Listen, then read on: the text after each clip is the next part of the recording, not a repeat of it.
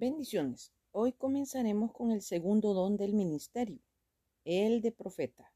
Efesios 4:11 dice, y él mismo constituyó a unos apóstoles, a otros profetas. No todos son llamados a ser apóstoles o en el caso que nos ocupa profetas. Si la habilidad y el llamamiento para tal don son dados por Cristo, podemos decir que Él da ministros para la edificación de su cuerpo, la iglesia. ¿Qué pasaría si dependiera de nosotros elegir un don? Además, el cuerpo no es solo un miembro, sino muchos. Si dijera el pie, porque no soy mano, no soy del cuerpo, por eso no será del cuerpo. Y si dijera la oreja, porque no soy ojo, no soy del cuerpo, por eso no será del cuerpo. Si todo el cuerpo fuese ojo, ¿dónde estaría el ojo? Si todo el cuerpo fuese oído, ¿dónde estaría el olfato? Más ahora Dios ha colocado los miembros, cada uno de ellos, en el cuerpo como Él quiso. Porque si todos fueran un solo miembro, ¿dónde estaría el cuerpo? Pero ahora son muchos los miembros, pero el cuerpo es uno solo. Si el ojo puede decir a la mano, no te necesito ni tampoco la cabeza a los pies, no tengo necesidad de vosotros, antes bien los miembros del cuerpo que parecen más débiles son los más necesarios. Nos aclara el Señor en 1 Corintios 12, del 14 al 22. Entonces, el receptor de este don del ministerio llamado profeta es el cuerpo de Cristo, la iglesia, porque es dado para su edificación. Pero el profeta es llamado y también preparado para que llegue a ser el don de Cristo para su cuerpo, la iglesia.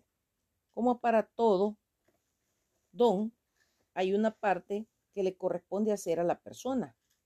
Cada creyente tiene su propia voluntad que deberá estar rendida a la voluntad de Dios, es decir, la capacidad de escoger. Lo que le ocurre a un creyente en gran medida es el resultado de sus propias decisiones su actitud interna, o sea, su ego, también se relaciona con el egocentrismo que prevalece en el escogimiento divino. Muchas personas cuestionan esto porque no hay, no han comprendido. Se dicen, si Dios tiene sus preferidos, Romanos 2.11 dice, porque no hay acepción de personas para con Dios. Debemos asumir y con responsabilidad que es cada persona la que decide en base a su actitud, dicho más claro, la forma de pensar, de sentir o de actuar de cada individuo son las que influyen en lo que decide hacer. Ejemplo, no todas las personas reaccionan igual ante un llamado a servir a Dios. Algunos hacen caso omiso, otros lo cuestionan, otros lo aceptan, otros no lo creen, etc. Veamos como ejemplo la vida del rey David. Su historia se narra en el Antiguo Testamento. Además de rey, era profeta. Los profetas del Antiguo Testamento eran muy diferentes a los del Nuevo Testamento. ¿Por qué Dios escogió a David como un don especial para su pueblo Israel? Al leer su historia, observamos que David no fue escogido por su edad, el lugar de su familia, su experiencia ni su apariencia física. La razón la encontramos en Hechos 13:22.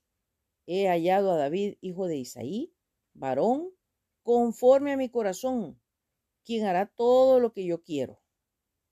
Fue escogido por Dios para que fuera rey y también profeta, debido a su voluntad y actitud. Por desgracia es común la pésima actitud de reclamar y contradecir los designios divinos. Cuando decidimos recibir a Cristo como nuestro Señor y Salvador, se supone que tenemos claro lo que esto significa. Si es nuestro Señor es para obedecerlo por completo, sin cuestionamientos, sin murmuraciones, como nos lo dice Romanos 9:20. Mas antes, oh hombre, ¿quién eres tú para que alterques con Dios? Dirá el vaso de barro al que lo formó, ¿por qué me has hecho así? ¿O nos, no nos ha quedado claro que Dios tiene todo el derecho de hacer su voluntad? Él es nuestro hacedor o creador y máxime cuando lo hacemos nuestro Señor. De igual manera, a esto se debe que no se manifiesten muchos dones porque Dios no encuentra en los creyentes las cualidades internas ni la disposición de obedecer. Ahora bien, el don del ministerio conocido como profeta tiene dos funciones principales. Número uno, profetizar. Esto significa predecir las cosas distantes o futuras en virtud del don de profecía que ya hemos estudiado. Y número dos, anunciar o proclamar algo. El profeta habla por inspiración, es decir, habla por la influencia del Espíritu Santo. Además, expone el mensaje de Dios al pueblo. Exponer significa declarar, interpretar, explicar. Entonces, alguien habla como profeta cuando explica el significado del mensaje divino según le fue dado por el Espíritu Santo. El profeta también predice. El término predecir significa anunciar algo que ha de suceder. Los profetas del Antiguo Testamento en repetidas ocasiones anunciaron acontecimientos antes de que sucedieran. Entonces explicaban el significado del mensaje de Dios al pueblo. Veamos un pasaje en Hechos 2, 29 al 32.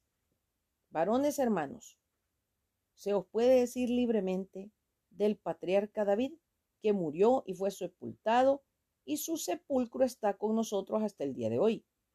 Pero siendo profeta y sabiendo que con juramento Dios le había jurado que de su descendencia en cuanto a la carne levantaría al Cristo para que se sentase en su trono, viéndolo antes habló de la resurrección de Cristo, que su alma no fue dejada en el Hades, ni su carne vio corrupción. A este Jesús resucitó Dios, de lo cual todos nosotros somos testigos. Vemos al rey David como, como profeta. ¿Cuál es la diferencia en la función de profeta entre el Antiguo Testamento y el Nuevo? Es muy parecida, porque anuncia el mensaje de Dios al pueblo y explica su significado. Pero la clara diferencia es que las palabras del profeta del Antiguo Testamento generalmente no se hallaban escritas en la palabra de Dios, ya escritas en aquel tiempo, aunque no la contradicen. Solo ocasionalmente citaban algo que ya estaba escrito. El profeta del Nuevo Testamento a menudo presenta un reto y aliento a la vez basado en verdades que ya ha recibido. Hechos 15:32 dice, y Judas y Silas, como ellos también eran profetas, consolaron y confirmaron a los hermanos con abundancia de palabras. Vemos con este ejemplo cómo el profeta trae un mensaje especial de Dios por su espíritu para suplir las necesidades de su pueblo. En una ocasión dada, en ocasiones el profeta del Nuevo Testamento recibe un mensaje de Dios que predice el futuro. Hechos 11:28 dice, y levantándose uno de ellos, llamado Agabo, daba a entender por el Espíritu que vendría una gran hambre en toda la tierra habitada, lo cual sucedió en tiempo de Claudio. Claudio, emperador desde el año 41 hasta el 54 después de Cristo. Y Hechos 21, 10 y 11 dice, y permaneciendo nosotros allí algunos días, descendió de Judea un profeta llamado Agabo, quien viniendo a vernos tomó el cinto de Pablo y atándose los pies y las manos dijo, esto dice el Espíritu Santo, así atarán los judíos en Jerusalén al varón de quien es este cinto y le entregarán en manos de los gentiles. El profeta que predice puede ser probado. O sea, si su mensaje es de Dios. Si lo que profetizó no se cumple, sencillamente anunció su propio mensaje. El profeta que profetiza de paz Cuando se cumpla la palabra del profeta, será conocido como el profeta que Jehová en verdad envió. Nos aclara el Señor en Jeremías 28:9. Como ya lo hemos mencionado antes, la función de todo don es perfeccionar a los santos para la obra del ministerio, para la edificación del cuerpo de Cristo, la iglesia. Ahora bien, en el desarrollo de un profeta se dan tres pasos importantes. Número uno, oración diaria. El siervo de Dios que no ora pronto dejará de serlo, cuanto más un profeta. Por la oración él es lleno del Espíritu Santo. Si no está lleno del Espíritu Santo, no puede ser profeta ni tampoco puede reconocer cuando él lo impulsa. Número dos, conocimiento de la palabra de Dios. Un profeta será más útil conforme va conociendo la palabra de Dios. Procura con diligencia presentarte a Dios aprobado como obrero que no tiene de qué avergonzarse, que usa bien la palabra de verdad. Nos dice el Señor en 2 Timoteo 2.15. Número 3. El uso del don. El profeta es también maestro cuando anuncia el mensaje de Dios. Tal cual los músculos se desarrollan con el uso, los dones que Cristo da también se desarrollan con el uso. Cuando el profeta comienza a predicar, quizás se sienta temeroso. No por esto dejará de hablar por el Espíritu. Lo que necesita es aprender a permitir que el Espíritu lo use con mayor libertad. Mientras más se use un don, mejor se desarrollará plenamente. Será hasta el próximo domingo, si Dios nos presta la vida, que estudiaremos el don del ministerio de evangelista. Maranata, Cristo viene pronto. Dios nos bendiga y guarde. Atentamente, colaboradora de Riego y Acevedo.